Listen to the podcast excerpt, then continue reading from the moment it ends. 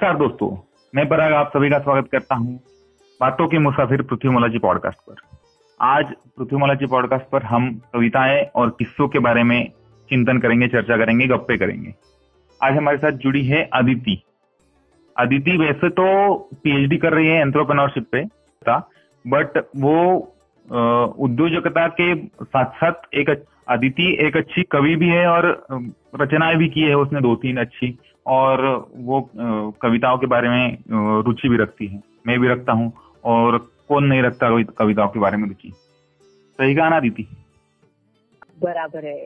Like कविता जब हम लिखते हैं, वैसे तो मैं मराठी में कंफर्टेबल रहती हूँ। पर बीच बीच में हिंदी भी सूझ जाता है तो कुछ लिख लिख के रखते हैं हम। और जब कविता कविताएँ लिखते हैं तो हमारा स्ट्रेस रिलीज़ होता है। स्ट्रेस रिलीफ हमको मिलता है। तो it's a nice stress buster you can say yes आपने सही कहा। वो तो सहज बा, बात है कि मराठी हम दोनों मराठी है पर मराठी होते हुए भी हमारी राष्ट्रभाषा है इसलिए सहजता से हिंदी में भी कभी कभी कविताएँ हो जाती है। और स्ट्रेस की बात कही आपने जो तनाव हमें रहता है उस, उसकी बात कही। हाँ. आ, हाँ. मुझे लगता है कविताएँ हमें बचपन की तरफ़ लेके जाती है। हमारे बचपन की तरफ़ लेके जाती है और बचपन में हमारा तनाव क, क, काफ़ी कम रहता है। हमारा हमारा बचपन भी एक कविता ही होती है। नहीं आदिति? हाँ। एकदम बराबर बोला पराग। इसी फ्लो में मेरी एक कविता है बचपन। तो क्या मैं वो हाँ हाँ बिल्कुल बिल्कुल रिसाइट करूँ? बिल्कुल बिल्कुल। यस ओके तो कविता का नाम है बचपन। चुलबुली सी बातों में कहीं बीता था बचपन मेरा। धुंधला सा आसमान ये कहीं ले गया बचपन मेरा। बचपन के दिन भी कितने अजीब थे जैसे भी थे। पर दिल के बहुत करीब थे। नाजुक सी तितलियों की तरह उड़ता था बचपन मेरा। धुंधला सा आसमान में कहीं ले गया बचपन मेरा। नानी की कहानियाँ लाती थी नींद आँखों पर। छोटी छोटी बातों से खिलती थी मुस्कुराहटे होठों पर। खुले आसमान के नीचे खिला था बचपन मेरा। धुंधला था आसमान में कहीं ले गया बचपन में। बचपन की वो बातें आज भी याद आती है। होठों की मुस्कुराहटों के साथ आँखों में आँसू भी भर जाती है। बंद दीवारों में कहीं छिप गया बचपन मेरा। धुंधला सा आसमान ये कहीं ले गया बचपन में आसमान भी जब धुंधला बन जाता है आसमान भी जब धुंधला बन जाता है बारिश के ज़रिए मानो तब वो हमसे बतलाता है। मैंने नहीं पगले तूने ही खो दिया बचपन तेरा। खुले आसमां के नीचे आ जी ले जरा बचपन तेरा जी ले जरा बचपन तेरा। धन्यवाद। बहुत खूब बहुत खूब। आप, आपकी कविता में बारिश की बात है और बारिश जो है वो बहुत कॉम्प्लिकेटेड चीज़ है बहुत क्लिष्ट चीज़ है। हमारे महाराष्ट्र के लिए हम्म। कम से कम महाराष्ट्र और भारत की बहुत से जगहों के लिए बारिश एक क्लिष्ट पार्ट है क्लिष्ट चीज़। है। कहीं जगह पर गिरती है कई जगह पर नहीं गिरती है। गिरती है तो हमें चाय और पकौड़े चाहिए और नहीं गिरती तो हमारा किसान रोता है हम हमारे किसान को पानी नहीं मिलता है। ज़्यादा हो तो भी प्रॉब्लम ज़्यादा हो। तो भी प्रॉब्लम है और कम हो तो भी हमें तकलीफ़ होती है। ये बात बहुत कॉम्प्लिकेटेड चीज़ है वो बहुत क्लिष्ट चीज़ है। और इसीलिए जब मैं पानी के बारे में काम करता था जल संवर्धन का काम करता था महाराष्ट्र में हम्म। महाराष्ट्र हम्म, हम्म। मराठवाड़ा भाग में मैं जल संवर्धन के काम करता था। और वहाँ पर ही किसानों के साथ बहुत मेरा संबंध आया। किसानों के साथ मैंने जल संवर्धन का काम किया किसानों की समस्याओं पे काम किया और बारिश एक समस्या तो है ही। अब बारिश के बारे में आपको एक बहुत मज़ेदार बात याद आती है एक किस्सा है राजा जनक का। हम्म। जब रामायण के रामायण काल में सीता के जो पिता थे राजा जनक उनके यहाँ पे हम्म। बारह साल बारिश नहीं हुई।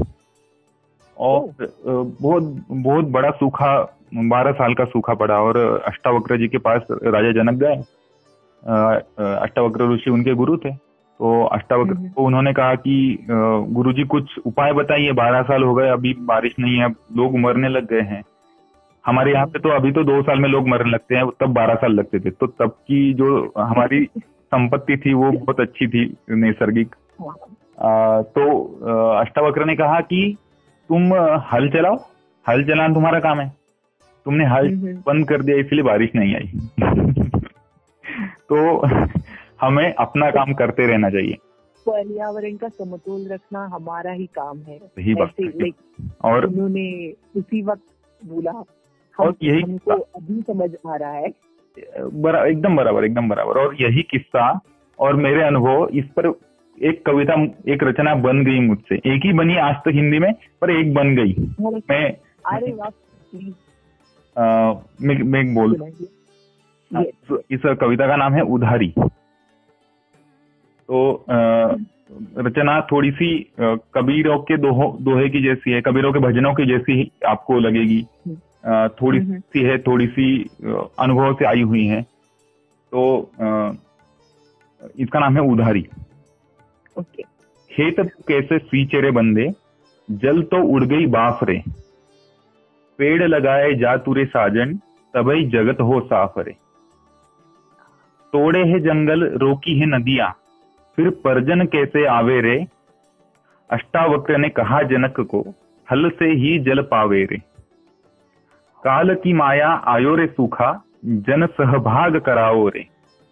भगीरथ का यही है मार्ग, मन से मन को मिलाओ रे। जन शंकर जब खोले जटाए, जन शंकर जब खोले जटाए तबई गंगा जी पधारी रे। कहत हैं खेम सुनो भाई साधो सृष्टि से यही उधारी रे सृष्टि से यही उधारी रे. वाह वाह वाह। कविता करते वक्त मेरा नाम मैं खेम बोलता हूँ। मेरा अच्छा। जन्म नाम खेमराज है इसलिए मैं कविता करते वक्त खेमराज या फिर खेम आ जाता है। अरे मराठी वाह। में या फिर हिंदी में जब कविता होती तो खेम या आ जाता है मेरे। प्रेम आ जाता है तो यही सोच रखना है हमें यही सोच से आगे बढ़ना है कि पर्यावरण की रक्षण करना है। पृथ्वी मोलाची का हम काम करते हैं। पृथ्वी मोलाची मतलब ही है कि हमारी अनमोल पृथ्वी है। अनमोल पृथ्वी है। और पृथ्वी मोलाची फाउंडेशन का इसी के लिए हमने स्थापना की है। बिल्कुल सही बिल्कुल सही। यही सोच रखनी है इसी सोच से आगे बढ़ना है कि जीवन में हम हम सबको कुछ सोच होनी चाहिए कुछ ध्येय होना चाहिए। और मुझे नहीं लगता किसी व्यक्ति को ध्येय मानकर या फिर किसी व्यक्ति को फॉलो करके हमें कुछ मिलेगा तो हमें किसी सोच को फॉलो करना चाहिए। आपको क्या लगता है?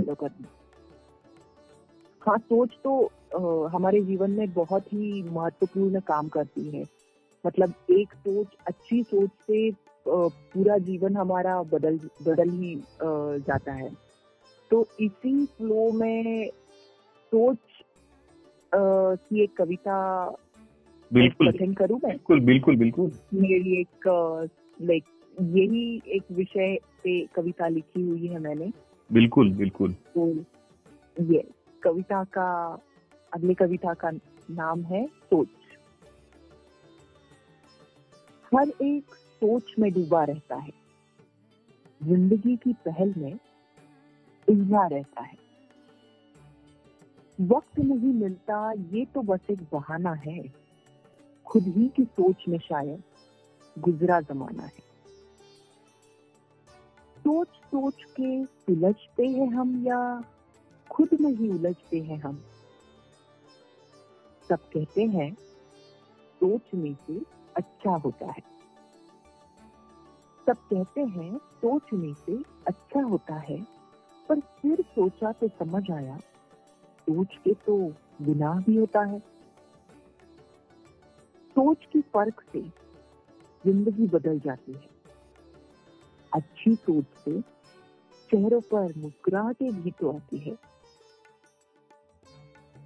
अभी सोचा, गौर कीजिए, अभी सोचा तो समझ आया, सोच से ही तो ज़िंदगी है। अभी सोचा तो समझ आया, सोच से ही तो ज़िंदगी है। बिना सोचे जीने की आखिर सोच ही तो होती है सोच ही तो होती है। वाह। बहुत खूब बहुत खूब। मुझे लगता है सोच ही हम सबका जीवन हम्म, रचित करती है। जीवन हम निहांती होगा। हाँ। हमारा कैरेक्टर कैसा होगा? हमारा पात्र जो है इस जीवन पट पर वो कैसा होगा? ये हमारी सोच ही कथित करती है हमें हमेशा। कथित करती है और हमारे पूर्वजों ने सोच सोच के ही तो दूरदृष्टि से हमारा पूरा बिल्कुल बिल्कुल। आज वो, वो सब जो हमारे पूर्वजों ने आज तक किया है मैं मैं आपको महाभारत का भी उदाहरण देना चाहता हूँ कि महाभारत में जो भी पात्र हम, हमें दिखते हैं दुर्योधन दिखता है कृष्ण जी दिखते हैं अर्जुन दिखता है भीम दिखते हैं भीष्म दिखते हैं ये ये सब व्यक्ति से ज़्यादा ये सब सोचे हैं और हर सोच उस व्यक्ति को तैयार करती है अगर आप महाभारत देखें तो महाभारत का एक मेरे बहुत आज कविताओं के बारे में हम बात कर रहे हैं और महाभारत की भी बात निकली है तो मेरे बहुत हम्म, हम्म, हम्म। मुझे बहुत प्रिय लगते हैं मेरे मेरे जो कवि एक हैं रामधारी सिंह दिनकर जी हिंदी के अच्छा। श्रेष्ठ कवि हैं और उनकी बहुत बड़ी रचना है रश्मि रथी नाम से जो महाभारत पे उन्होंने वो काव्य किया है। उसका एक तृतीय सर्ग है। इस सोच के बारे में ही वो चीज़ है जो महाभारत से जुड़ी हुई है। तो इस हम्म, जो हम्म। तृतीय सर्ग है रश्मि रथी का उसमें प्रसंग ऐसा है कि कृष्ण कौरव के पास आते हैं और कौरवों को शांति संदेश लेके आते कि समझौता कर लो और हम्म, हम्म। अगर समझौता कर लिया तो युद्ध जो होने वाला है वो होगा नहीं। वो हम्म, हम चल शांति जाएगा। से ही रह सकते हैं। तो वो प्रसंग है और उस प्रसंग में आपको सोच दिखेगी। श्री। कृष्ण जी की सोच दिखेगी दुर्योधन की दिखेगी। एक दो और पात्रों की जो उसमें उस प्रसंग के समय थे उनकी सोच यहाँ पे दिखेगी। मैं वो कविता आपके सामने उस सर्ग का एक अंश है वो अंश मैं आपके सामने प्रस्तुत करना चाहता हूँ।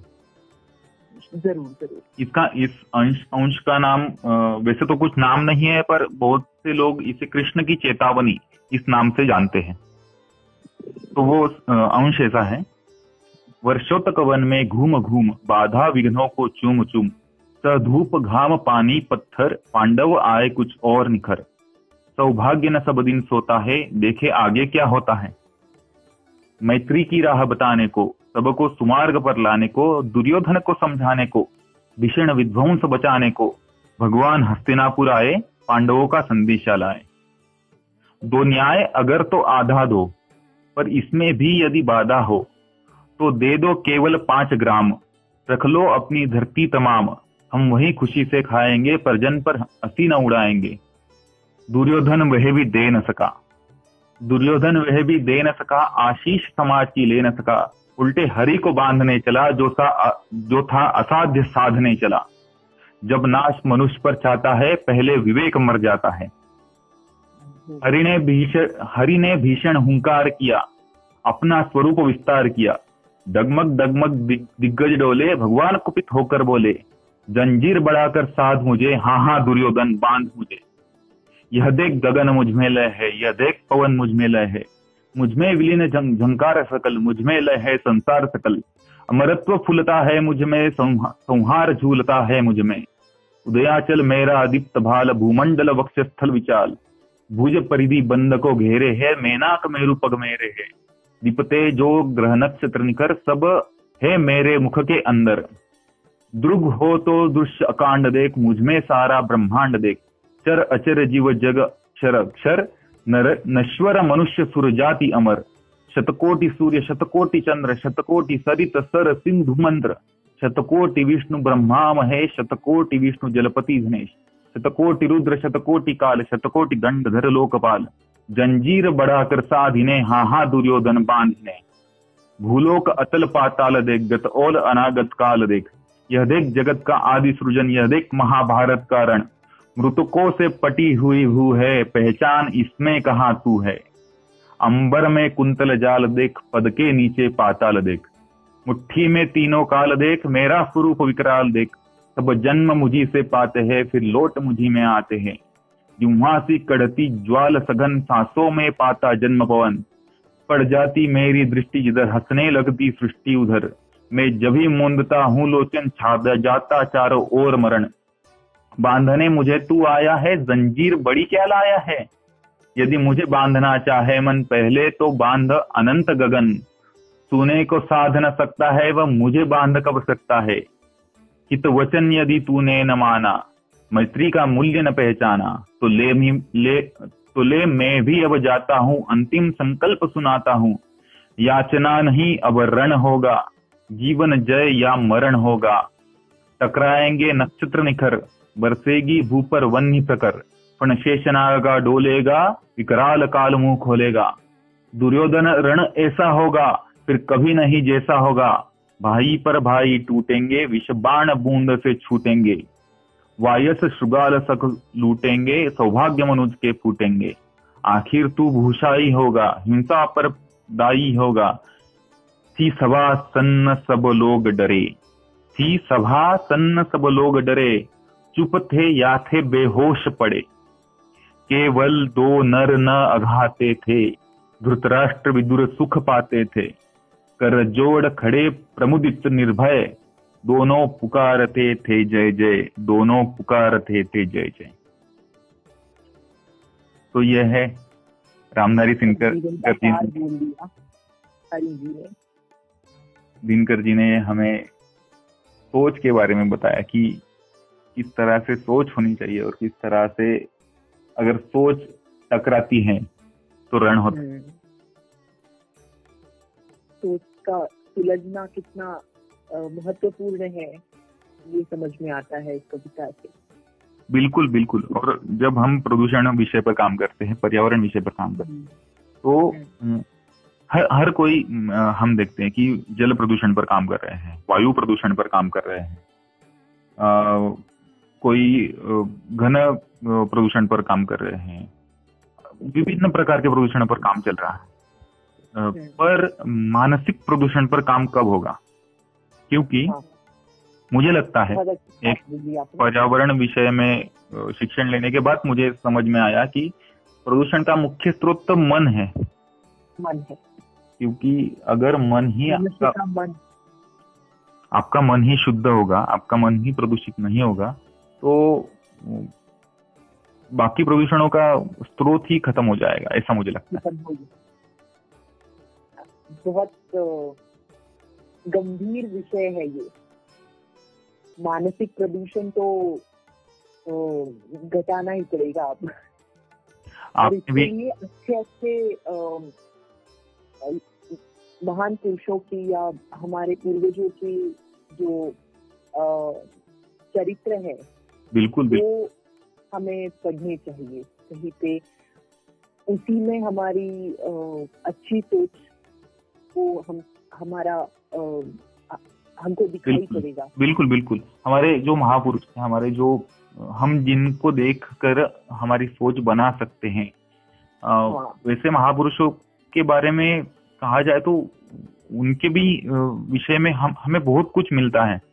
महाराष्ट्र से हम दोनों और हमारे लिए प्राणों से अधिक प्यारे है हर महाराष्ट्र महाराष्ट्रीय महाराष्ट्र के निवासी को है वो हमारे छत्रपति शिवाजी महाराज।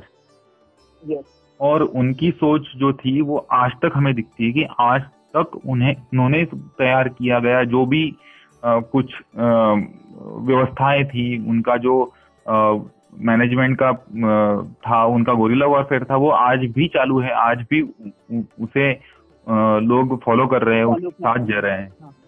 तो हाँ। इसीलिए उनको जानता राजा कहते हैं मतलब हाँ जानता राजा यानी जो जानता है कि आगे क्या होने वाला है जो भविष्य पहचानता है उस बारे में रहता है पर आ, सिर्फ़ यही नहीं उसके साथ अगर आ, कुशलता से युद्ध नीति हमें आती हो युद्ध नीति हम्म। सिर्फ़ युद्ध में और रण में ही खेली जाती है ऐसा नहीं मुझे लगता है युद्ध हमारे मन में चलता है मानसिक प्रदूषण की बात जो छिड़ी तो युद्ध हमारे मन में चलता है। जो चलता है। जो समुद्र मंथन का किस्सा है हमारे यहाँ पे तो उसमें हम्म, कहा हम्म। गया है कि मेरू पर्वत को राक्षस और देवगण दोनों ने समुद्र में डालकर उसका मंथन किया और उससे अलग अलग रत्न अमृत वगैरह निकले। तो उसमें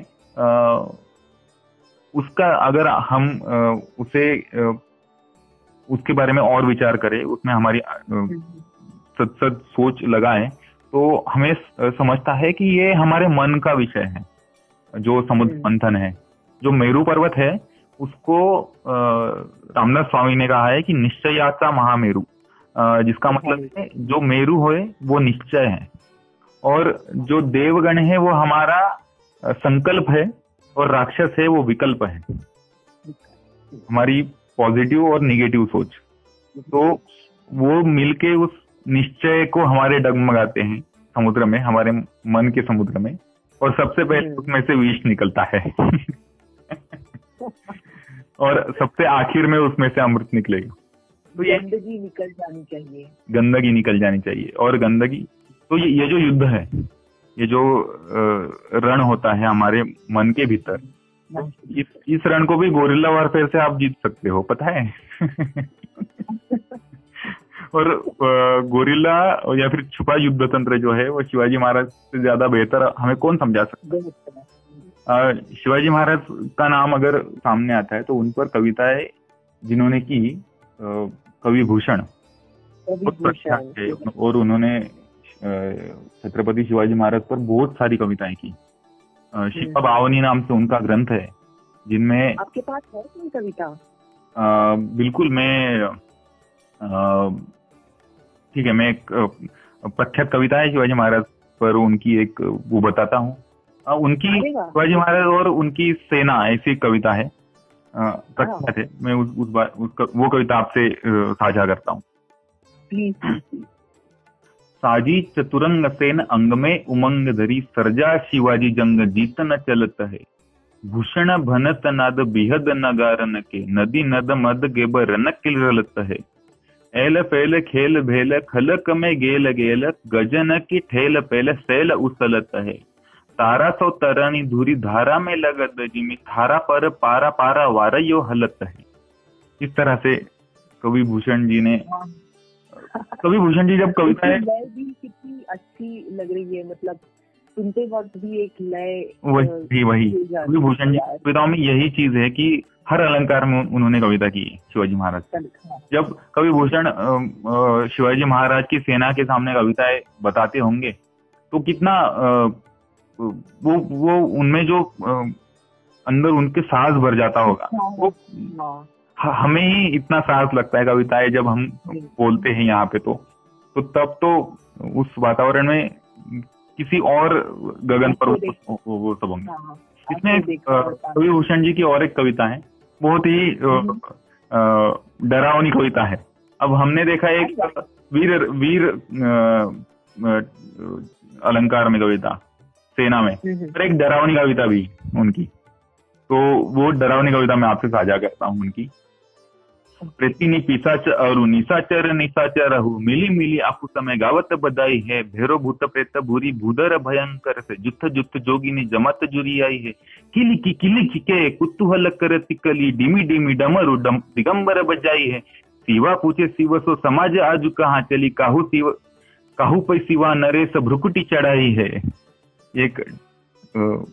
भयंकर डर के भाव की कविता उनकी है डर की भाव की हाँ। इसमें इस कविता का आशय ऐसा है कि आ, सब प्रेतिनी पिशाच निशाचर नि, अरु जो है वो सब आ, एक दूसरे को बधाई दे रहे हैं और कैलाश छोड़ के निकल पड़े हैं धरती पर जाने के लिए और भूत हम्म, हम्म। सारे जो भूत प्रेत है भैरव है उनकी जोगिनी जमात है वो सब जा रहे हैं एक होकर बहुत से बहुत लोग जा रहे हैं और ये सब देख के जो पार्वती है शिवा तो वो शिव को हम्म। पूछती है शंकर जी को पूछती है कि ये क्या हो रहा है? हमारा पूरा समाज हमारा पूरा कैलाश छोड़ के क्यों जा रहा है? सारे भूत प्रेत हम्म। पिशाच कैलाश छोड़ के क्यों जा रहे हैं? तो भगवान शंकर कहते हैं कि शायद शिवाजी महाराज ने भ्रुकुटी चढ़ाई है वो शत्रु को मारने वाले हैं इसलिए उनको खाना मिलेगा प्रेतिनी पिशाच और भूतों तो इसीलिए इसीलिए शायद वो कैलाश छोड़ के धरती पर जा रहे हैं। के लिए जा रहे हैं। फेस्ट के लिए जा रहे हैं उन्हें उन्हें आज पार्टी है। ऐसी चकित कर देने वाली बहुत भी कविताएँ हैं। हाँ। ऐसी मज़ेदार ये ये कविता हमें ज़िंदगी की बातें बताती हैं कि हमारी जीवन का सार बता जीवन का सार मतलब बताती है कि हर एक भाव डर का भाव है वीर रस है आ, या फिर रश्मि रथी में हमने देखा कि हर एक सोच है अलग अलग आ, हम जब भगवान के साथ होते हैं उसका भाव अलग होता है। जब हम एक निगेटिव सोच पर अड़िग रहते हैं तो उसका भाव क्या होता है? हर एक भाव के बारे में हर एक सोच के बारे में हमें इससे पता चलता है। तो ये एक खाने की तरह है ना पराग? मतलब अभी मैंने सोचा तो मतलब सोच बार बार आती है हमें। हाँ. तो खाने की तरह मतलब खाने में जैसे बहुत सारे हमको पकवान अच्छे लगते हैं मतलब कुछ खट्टा भी चाहिए कुछ मीठा भी चाहिए कुछ तीखा भी चाहिए। तो इसी तरह की ज़िंदगी हमारी होती है मतलब सभी रस होने चाहिए ज़िंदगी में। वरना ज़िंदगी का तो कोई अर्थ उसका नहीं है मतलब हर एक हर एक कविता हर एक रस है। कुछ खट्टी हम्म। मीठी है कुछ तीखी भी है जैसे हमने एक भयंकर रस की कविता देखी। तो ऐसी ये ज़िंदगी है हमारी क्योंकि हर बचपन से लेकर बुढ़ापे तक हमें हर एक रस को चखना ही पड़ता है। पड़ता है। ये आपके हाथ में नहीं। ये आपके आपके हाथ में नहीं है आपको चखना ही पड़ता है। हाँ।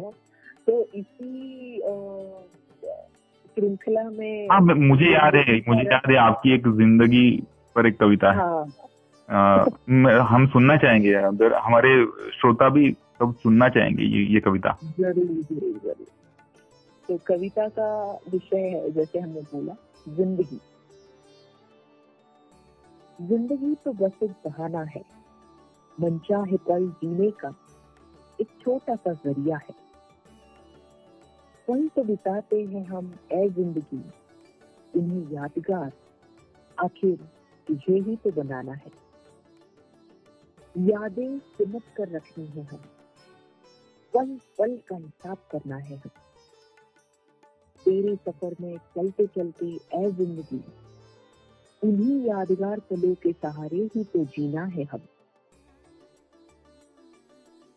जीकर मरते लोगों को देखा है हमने। गौर कीजिएगा, जीकर मरते लोगों को देखा है हमने। हर रोज जीने के लिए मरने वाले भी देखे हैं हमने। हर दिन नया तोहफा लाने वाली ए ज़िंदगी। मर के जीने का सपना भी तो सजाया है हमने। हिसाब रखने की वैसे तो हमारी फितरत नहीं। हिसाब रखने की, वैसे तो हमारी फितरत नहीं। पर बेहिसाब ज़िंदगी का भी तो कोई मूल नहीं। इस दरिया के पार, इस दरिया के पार भी कोई राह देख रहा होगा हमारी। क्योंकि बिना जिए कहलाने वाली आखिर ज़िंदगी भी तो नहीं, ज़िंदगी भी तो नहीं। धन्यवाद। वाह वाह वाह वाह। आपने खत्म ही कर दिया ज़िंदगी का सार यहीं पे। तो कोई राह देख रहा है इस दरिया के पार हमें पार करके जाना है इस दरिया को। इस दरिया पार हो जाएगा फिर वहाँ कोई राह देख रहा होगा। तो जीवन तो जीना है पर जी के फिर बाद का बाद में जो है उसका भी रस रखना है। तो इसके लिए ये जो है हमारी थाली में परोसा हुआ सब। तो इस सभी का एक छोटा छोटा निवाला हमको चख, चखना ज़रूरी है। जीवन जीवन की जो बात आपने कही तो जीवन कैसा है कैसा होना चाहिए। हम्म। मुझे लगता है कि मुझे सामने दो व्यक्ति ऐसे दिखते हैं जिनके जिनके जैसा जीवन कोई भी चाहेगा। न कोई विरोध। हम्म। सर्वेशम अविरोध है न ऐसा जीवन चाहिए। हम्म, वो दो व्यक्ति मुझे हमेशा लगते हैं आज भी लगते हैं बहुत से भारतीयों को लगते होंगे।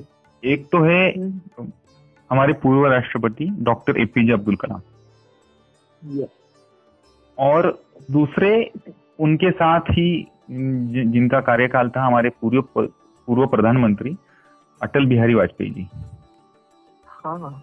और अटल बिहारी जी वाजपेयी जी भी बहुत अ, बिल्कुल। कवि थे। हाँ आपने जीवन ज़िंदगी पर जो अभी कविताएँ दी जो जो जीवन का जीवन के बारे में हमें बताती हैं तो आ, उन उन उन्होंने भी बहुत सी अनुभूतियाँ ली हैं। जो- हमने अलग अलग रस बताए जीवन के कुछ कड़वे कुछ खट्टे हम्म, कुछ मीठे कुछ तीखे ऐसे ऐसे अलग अलग रस। तो अटल हाँ। जी ने भी वो अनुभव किए ही है। वो तो है ही और उनकी एक कविता से वो प्रथित होते हैं। मुझे लगता है कि हम्म, ये इस कविता के बाद मैं मैं आप, आपके साथ साझा करता हूँ ये कविता। उसकी दो अनुभूतियाँ हैं। अ, पर हाँ। मैं एक साथ ही दोनों दोनों अनुभूतियाँ बताता हूँ कविता। Okay okay. कविता का नाम है बहुत लोगों को पता होगी। इसका नाम है गीत नहीं गाता हूँ। हम्म, हम्म, बेनकाब चेहरे सॉरी बेनकाब चेहरे हैं, दाग बड़े गहरे हैं। टूटता तिलिस्म आज सच से भय खाता हूँ, गीत नहीं गाता हूँ। लगी कुछ ऐसी नज़र, बिखरा शीशे सा शहर। अपनों के मेले में मीत नहीं पाता हूँ, गीत नहीं गाता हूँ। पीठ में छुरी सा चाँद, राहु गया रेखा फांद। मुक्ति के क्षणों में बार बार बंध जाता हूँ, गीत नहीं गाता हूँ। टूटे हुए तारों से फूटे बासंती स्वर, पत्थर की छाती में उग आया नव अंकुर, झरे सब पीले पात कोयल की कुहुक रात। प्राची में अरुणिम की रेख देख पाता हूँ, गीत नया गाता हूँ। दूसरी अनुभूति है जिसमें वो गीत नहीं गाता हूँ से गीत नया गाता हूँ। आते टूटे हुए तारों से फूटे बासंती स्वर। पत्थर की छाती में उगाया नव अंकुर।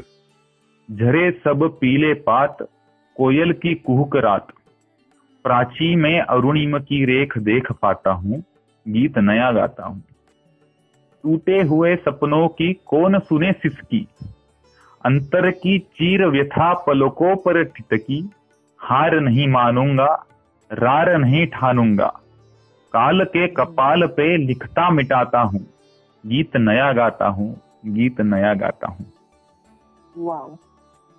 इसे ऐसे हमें राजनेता मिले। हम हमारे आज ज़रूरत है हमारे राष्ट्र को इस तरह के नेताओं की। सेल्फ मोटिवेशन भी कहीं पे नज़र आता है हमको। बिल्कुल। गीत नया गाता हूँ और हार नहीं मानूँगा। वो मैं- कहते हैं। उसमें इतना सुंदर एक पंक्ति है उस कविता में प्राची में अरुणिम की रेख देख पाता हूँ। ये हम्म, एक अंग्रेज़ी में बहुत बड़ी कहावत है सिल्वर लाइनिंग और एक एक चित्रपट याद है मुझे अंग्रेज़ी का। हम्म, उसका नाम है सिल्वर लाइनिंग ओ और उस चित्रपट का पूरा सार इस सिर्फ़ एक पंक्ति में अटल जी ने बता दिया है कि प्राची में अरुणिम की रेख देख पाता हूँ। सुबह सुबह मैं सूर्य की जो पहली किरण है सिर्फ़ वही देख पा बाकी कुछ दिखता ही नहीं है। इसलिए मैं गीत नया गाता हूँ। जीवन का सार मिल गया था उनको। बिल्कुल बिल्कुल। बहुत अच्छा लगा आदित्य आज आज आपसे कविता और किस्सों के बारे में बात करते हुए बहुत अच्छी तरह से हमने भी वो सारा डायमेंशन में जाके आए हम उस पूरी धुरी में जाके आए और कहाँ कहाँ से कहाँ तक गए? आपकी कविता हाँ, आपकी कविता। महाभारत काल में भी गए। हाँ मतलब बचपन से स्टार्ट करके हमने महाभारत जाके आए शिवाजी महाराज जी से मिलके आए फिर ज़िंदगी का सार आपने बताया हाँ की, ज़िंदगी के बारे में और पर्यावरण की उधारी सृष्टि से जो उधारी है उसके बारे में हमने बात की। और ये सब गाँव में।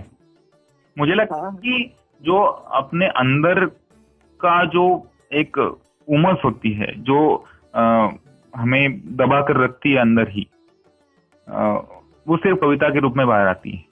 बाहर आती है। और जब शांत बनते हैं तो अपने आप से वो आ जाता है बिल- मालूम नहीं। बिल्कुल मैं अब एक बात बताऊँ आपको? हम्म। जब बोलने की बारी आती है मतलब मैं अभी बोल रही हूँ हिंदी में हम्म। पर जब बोलने की बारी बारी आती है तो मैं थोड़ी सी झिझक जाती हूँ हिंदी में बातचीत करने में। मेरे बहुत सारे दोस्त हैं हिंदी भाषिक हम्म। पर तभी एक झिझक तो रहती है बिकॉज़ हम उतने फ्लुएंट नहीं रहते हाँ। हिंदी बात कर बराबर बराबर। पर जब मैं लिखने बैठती हूँ तो मालूम नहीं क्यों अच्छे से लिख जाती हूँ और मुझे अपने आप पे ही एक क्या कहते हैं फक्र महसूस होता है। अरे वाह मैं बोल नहीं पाती हूँ तो पर लिख तो अच्छा लेती हूँ मतलब समझ आता है लोगों को मैं जो जो भी लिखती हूँ वो समझ तो आता है इतना अच्छा लिख लिख पाती हूँ। बिल्कुल बिल्कुल। तो यही एक कि हर कोई का- कविता नहीं कर पाता। हाँ। और जो कर पाता है वो अंदर से ही आती है। हाँ। मराठी में कवि तो दूसरा एक नाम है अभंग। तो हाँ। अभंग यानी जो भंगता नहीं है जो टूटा हुआ नहीं है और मुझे लगता है कविताएँ भी वैसी होती हैं। हाँ कुछ कुछ कवि होते हैं जो बैठ कर वो उसका लय में लगाकर उसको बना बनाते हैं एक एक शब्द चढ़ाते हैं पर उस तरह से कविताएँ नहीं बनती। उत्पूर्त जो कहते हैं हम जो अंदर से आया और लिखा वही कविताएँ होती है है अभी दिमाग में आया अभी सूझा और अभी लिख लिया। हमारा जो योग अष्टांग योग है उसमें हम्म, हम्म, हमारे अष्ट चक्र जागरूक करने का सप्त चक्र जागरूक करने का अ, जो हम्म, कहा जाता है कुंडलिनी को जागरूक करने का। उसमें स्वादिष्ठान चक्र जो है उसको ज- जब जागरूक करते हैं तब कहते हैं कि कविताएँ अपने आप आती हैं अंदर से। अरे तो जब हमें हमारे स्वादिष्ठान तो बहुत जागरूक हो रहा है ऐसे कह सकते हैं क्या हम? ऐसा नहीं मुझे लगता है कि तो उस क्षण उस क्षण के लिए जागरूक हो सकता है हमारा। मुझे लगता है ये जो स्वादिष्ठान चक्र है ये जब हमें खुद के अधिष्ठान का एक छोटा सा अनुभव होता होगा। तब कविता अपने आप पर बहुत अच्छा लगा पराग आपसे बातें करके और आपकी कविताएँ सुन के। यस बहुत मज़ा आया और हमारे मैंने तो दिग्गज कविताओं की कविता ही आपके सामने साझा की पर आपने जो कविताएँ हम हमारे साथ साझा की वो वो तो ज़बरदस्त थी बहुत अच्छी थी। थैंक यू धन्यवाद। फिर से हम मिलेंगे फिर से बातें करेंगे। बिल्कुल बिल्कुल। पृथ्वीमाला जी पॉडकास्ट पर हम ऐसे ही बहुत सारे अलग अलग विषयों पर बात करने वाले हैं। और जो हाँ, अगला हमारा पॉडकास्ट आने वाला है इस इसके बाद वो वो भी एक अलग ही विषय पर है। अ, हिंदी हिंदी वाला ही पॉडकास्ट की सीरीज़ जो है हमारी वो चलने वाली है अभी कुछ दिन। तो हम्म, सभी श्रोताओं से मैं कहता हूँ कि आप-. सुनिए। और आपके दोस्तों के साथ शेयर कीजिए कि आपको भी इस हम हमने जो आज यात्रा की कविताओं की तो इ- हाँ। इ- इस यात्रा में आप अपने दोस्तों को भी ले गए और हमारा हाँ, पॉडकास्ट देखिए अ, पृथ्वी मोलाची का जो यूट्यूब चैनल है उसको सब्सक्राइब करिए लाइक करिए। और पृथ्वी मोलाची फाउंडेशन के जुड़िए एक पेड़ लगाइए कम से कम। हाँ। धन्यवाद. और आपके कुछ सुझाव हो तो पृथ्वी मुलाची पृथ्वी मुलाची के चैनल पे कमेंट भी कीजिएगा। बिल्कुल। और तो दूसरी बात हमें भी और दूसरी बात आपकी जो पसंदीदा कवि कविता होगी कवि होंगे उसके बारे में भी हमें कमेंट्स में बताइएगा। तो थैंक यू बाय बाय